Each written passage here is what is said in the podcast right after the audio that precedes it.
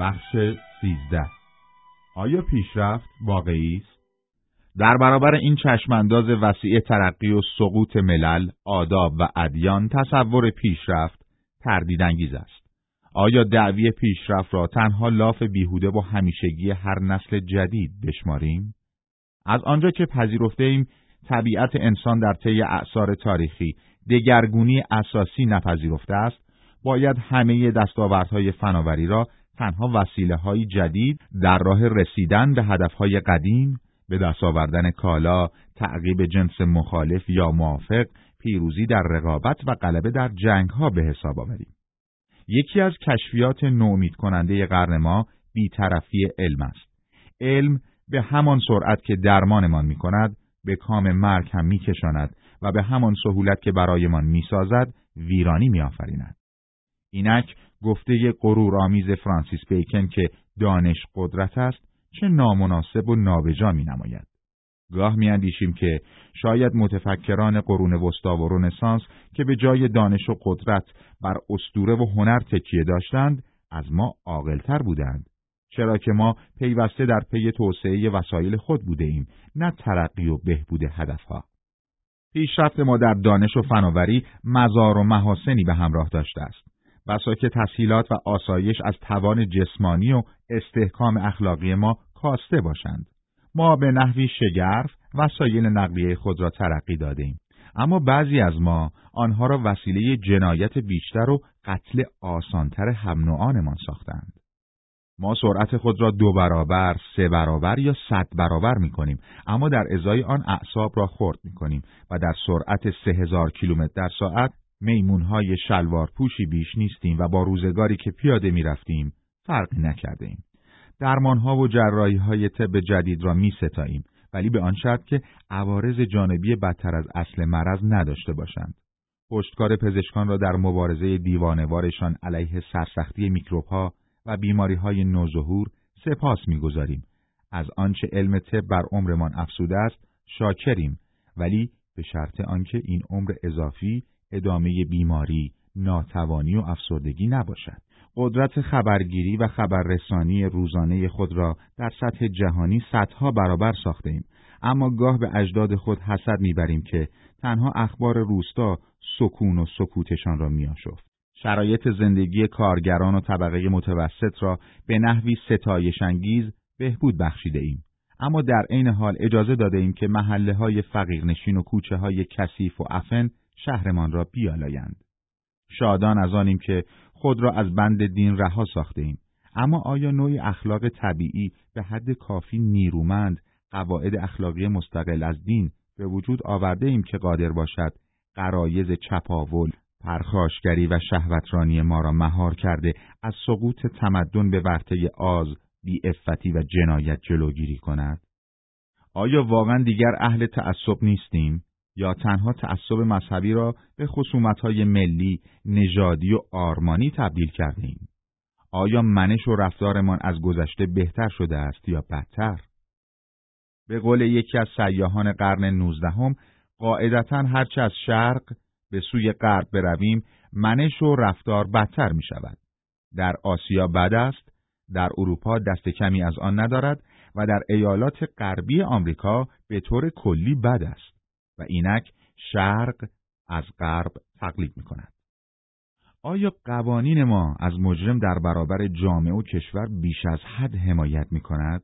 یا در بینظمی اجتماعی و اخلاقی به جایی رسیده ایم که پدران و مادران وحشت زده باز رو به سوی کلیسا آرند و خواستار انضباط فرزندان خود گردند و حاضر باشند به بهای آن آزادی های معنوی خیش را از کف بدهند؟ آیا پیشرفت فلسفه از زمان دکارت به بعد به سبب قصور در شناختن نقش استوره در تسکین و مقید ساختن انسان سراپا خطا و اشتباه بوده است؟ آنکه بر دانش میافزاید بر اندوه میافزاید و خرد بسیار اندوه بسیار میآورد. آیا در مجموع پس از کنفوسیوس در فلسفه و پس از آشیل در ادبیات پیشرفتی صورت گرفته است؟ آیا مطمئنیم که موسیقی ما با اشکال و غالبها و ارکسترهای بزرگ خود از موسیقی پالسترینا عمیقتر است یا موسیقیاییتر و الهام بخشتر از موسیقی خوانندگان عرب قرون وسطاست که خواننده با سازی ساده آواز خود را همراهی می کرد؟ ادوارد لین درباره نوازندگان قاهره گفته است که از نقمات آنان چنان محفوظ گشتم که هرگز از هیچ موسیقی دیگری نگشته بودم. معماری امروز با قدرت، اصالت و گیرایی خود در مقایسه با معابد مصر یا یونان باستان یا مجسم سازی امروز در مقایسه با مجسمه های خفره و هرمس یا نقوش برجسته امروز در مقایسه با نقوش تخت جمشید و پارتنون و نقاشی امروز در مقایسه با آثار آیکا و هولباین چگونه است؟ اگر جایگزینی نظم با آشفتگی جوهر هنر و تمدن است، آیا نقاشی معاصر آمریکا و اروپای غربی نشستن آشفتگی به جای نظم و خود نماد زنده فرو ریختن تمدن ما در ورطه زوال ناشی از نابسامانی و بیقاعدگی نیست؟ تاریخ آنقدر تنوع و گوناگونی دارد که تقریبا برای هر گونه ادعا و نتیجه گیری از آن گزینه ای از موارد و نمونه ها یافت می شود. اگر شاهد خود را با خوشبینی و تعصب کمتری برگزینیم، نتایج به دست آمده تسلا بخشتر خواهند بود. اما شاید لازم باشد که در ابتدا روشن کنیم منظورمان از پیشرفت چیست. اگر منظور رسیدن به سعادت بیشتر باشد که ادعای آن تقریبا از بادی امر مردود است. ظرفیت ما در سختی پذیری نهایت ندارد و صرف نظر از مشکلاتی که بر آنها غلبه می کنیم یا آرمانهایی که به تحقق می رسانیم باز همواره برای بزرگواری در عین بینوایی بهانه‌ای پیدا خواهیم کرد. در اینکه بشریت و جهان را شایسته قبول و تایید خود ندانیم، لذتی پنهانی نهفته است. اگر در تعریف پیشرفت بگوییم چنان چیزی است که کودک معمولی را نسبت به بالغ و فرزانه محصول عالیتر و پیشرفتهتر حیات می‌سازد سخنی ابلهانه به نظر خواهد آمد چرا که کودک مسلما از دو دیگر خوشبختتر است آیا تعریف عینیتر پیشرفت ممکن است آری می شود پیشرفت را سلطه فزاینده زندگی بر محیط تعریف کرد که در این صورت پسترین جاندار و نیز انسان را شامل می شود. نباید متوقع شویم که پیشرفت امری مستمر یا عام باشد. واضح است که در کار پیشرفت برگشت و انحطاط وجود دارد. همان گونه که در رشد فرد دوره های شکست، خستگی و استراحت وجود دارد. اگر در مرحله کنونی تسلط بر محیط افزونتر شده باشد، پیشرفت واقعی است. می توان فرض کرد که تقریبا در هر زمانی در طول تاریخ بعضی ملل در حال پیشرفت و بعضی در حال زوال بودند. همان گونه که امروز روسیه در پیشرفت و انگلستان در تنزل است. امکان دارد ملتی واحد در زمینه ای از فعالیت بشری در حال پیشرفت باشد و در زمینه دیگر در حال قهقرا. چنانکه آمریکا اینک در فناوری رو به ترقی دارد و در هنرهای تجسمی رو به انحطاط. اگر آمریکا و استرالیا بیشتر به شخصیت‌های عملگرا، عالم، پژوهشگر و اجرایی توجه و گرایش دارند تا به سرایندگان اشعار و صورتگران و سازندگان مجسمه ها و نقشبندان کلمات باید توجه داشته باشیم که هر عصر و هر سرزمین در امر تسلط بر محیط به انواعی خاص از استعدادها بیش از بقیه نیازمند است و آنها را دستچین می کند. نباید حاصل کار یک سرزمین یا یک زمان را با بهترین دستاوردهای کل گذشته مقایسه کنیم. برای ما مسئله این است که آیا انسان معمولی قدرت تسلط بر شرایط زندگی خود را افزایش داده است یا خیر؟ اگر بر زندگی امروزی خیش نظری وسیع افکنیم آن را با تمام بیثباتی و آشفتگی و جنایتباریش با جهل و خرافات و تعدی و بیماری انسانهای اولیه مقایسه کنیم زیاد هم معیوس نخواهیم شد. هنوز هم پایین ترین سطوح جوامع کشورهای متمدن با اقوام وحشی و بیتمدن تفاوت چندانی ندارد. اما از آن سطح که بگذریم میلیون ها انسان به سطوحی از تعقل و اخلاق رسیدند که به ندرت در میان انسانهای اولیه یافت می شده است. گاه در زیر شدادید و قیود زندگی شهرنشینی در عالم خیال به سادگی های فرضی شیوه های پیش از تمدن پناه می‌بریم. اما در لحظاتی که کمتر خیال بافی می‌کنیم متوجه می‌شویم که این امر عکس است در برابر تکالیف عملی ما و نوعی گریز از آنها و باز متوجه می‌شویم که وحشیان را بت ساختن مانند بسیاری دیگر از اعمال و رفتار دوره جوانی بیان ناسبورانه ناسازگاری دوران بلوغ و تظاهر شتابناک توانایی آگاهانه است که هنوز خام و رشد نیافته است. وحشی جولیده مهربان شادی آفرین است اما دشنه تیز، شپش و کسافت هم دارد. بررسی قبایل اولیه موجود حاکی از درصد بالای مرگ و میر کودکان، عمر کوتاه، توان و تحرک اندک و استعداد بسیار بیمار شدن آنان است. اگر طول عمر نشانه تسلط بهتر بر محیط باشد، پس آمارهای مرگ و میر بر پیشرفت انسان دلالت دارد.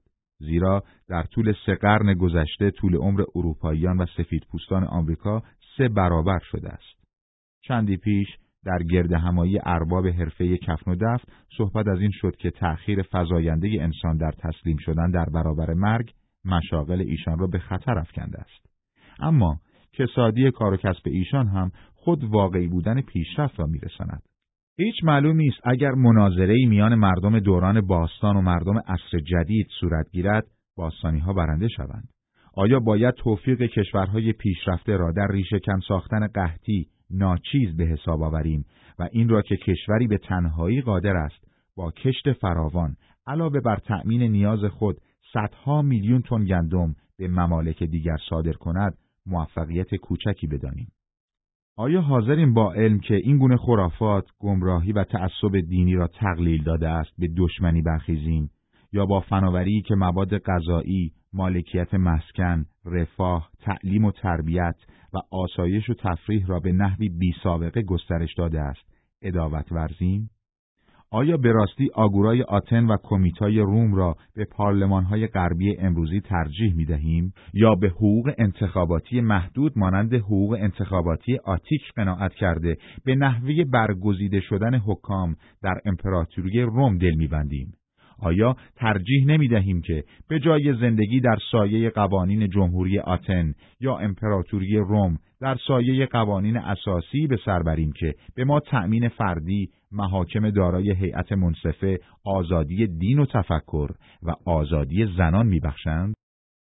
آیا اخلاقیات امروزی ما با وجود ضعف خود از اخلاقیات آلیکیبیادس همه سرحریف فاسدتر است؟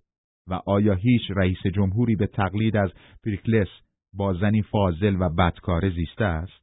آیا از دانشگاه های بزرگ خود، از مؤسسات انتشاراتی بسیار خود، از کتابخانه های عمومی و سخاوتمند خود شرم داریم؟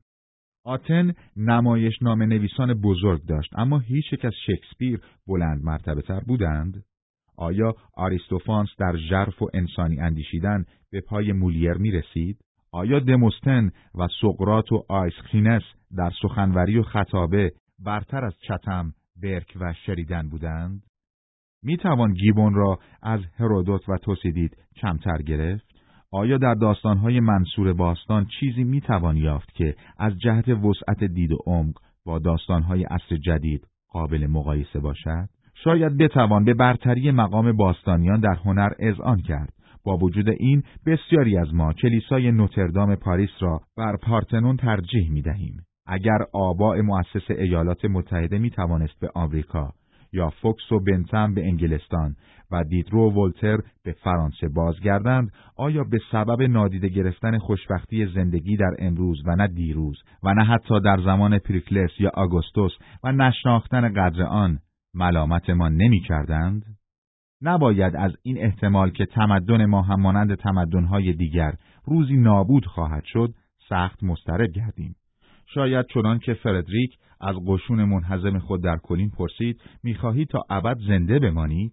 مطلوب این باشد که زندگی شکلهای تازه به خود گیرد تا تمدنها و مراکز جدید نیز برای خود نوبتی داشته باشند و در این احوال شاید تلاش برای رویارویی با چالش شرق که در حال سربرافراشتن است به غرب توانی تازه بخشید گفتیم که تمدن بزرگ کلا نمیمیرد با وجود همه نشیب و فراسهای برخواستن و فرو افتادن کشورها پاره از دستاوردهای گرانقدر بر جای ماندند.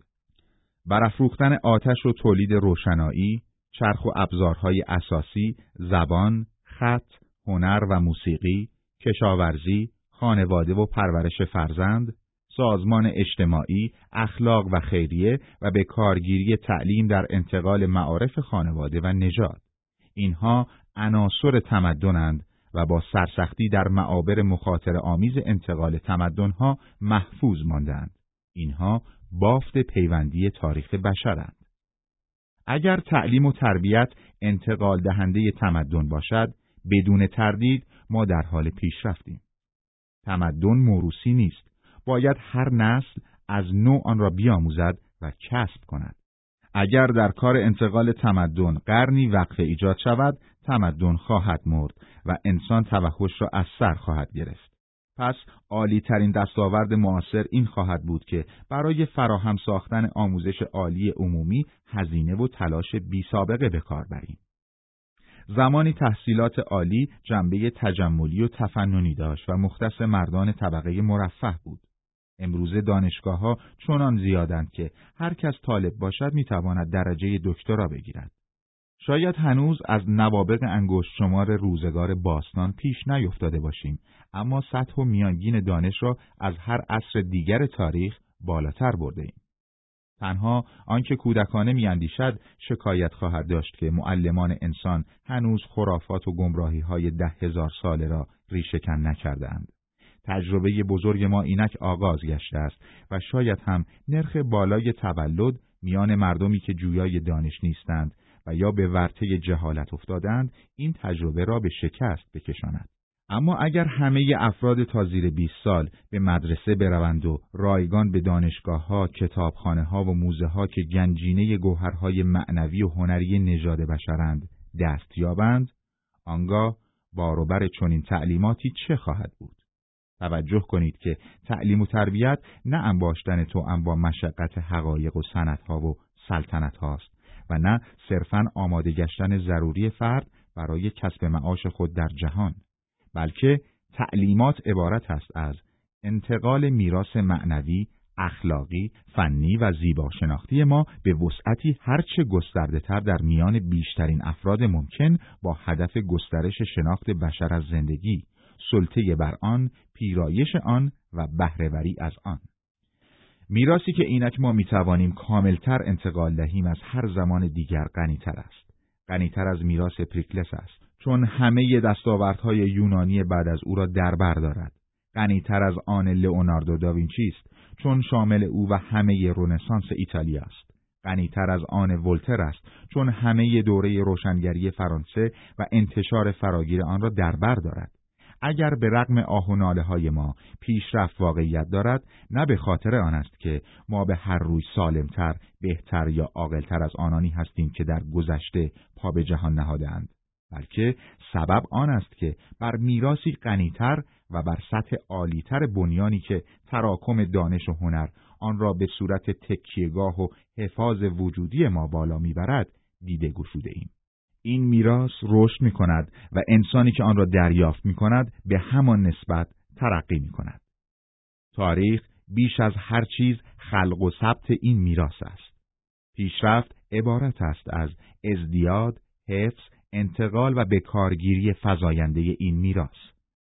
برای آن عده از ما که تاریخ را صرفا نه به عنوان تذکار عبرتآمیز حماقتها و جنایتهای انسان بلکه به صورت یادنامه شوقآفرین انسانهای آفریننده نیز مطالعه می کنند دیگر گذشته تاریکخانه ناامیدی و وحشتها نیست بلکه شهری ملکوتی است.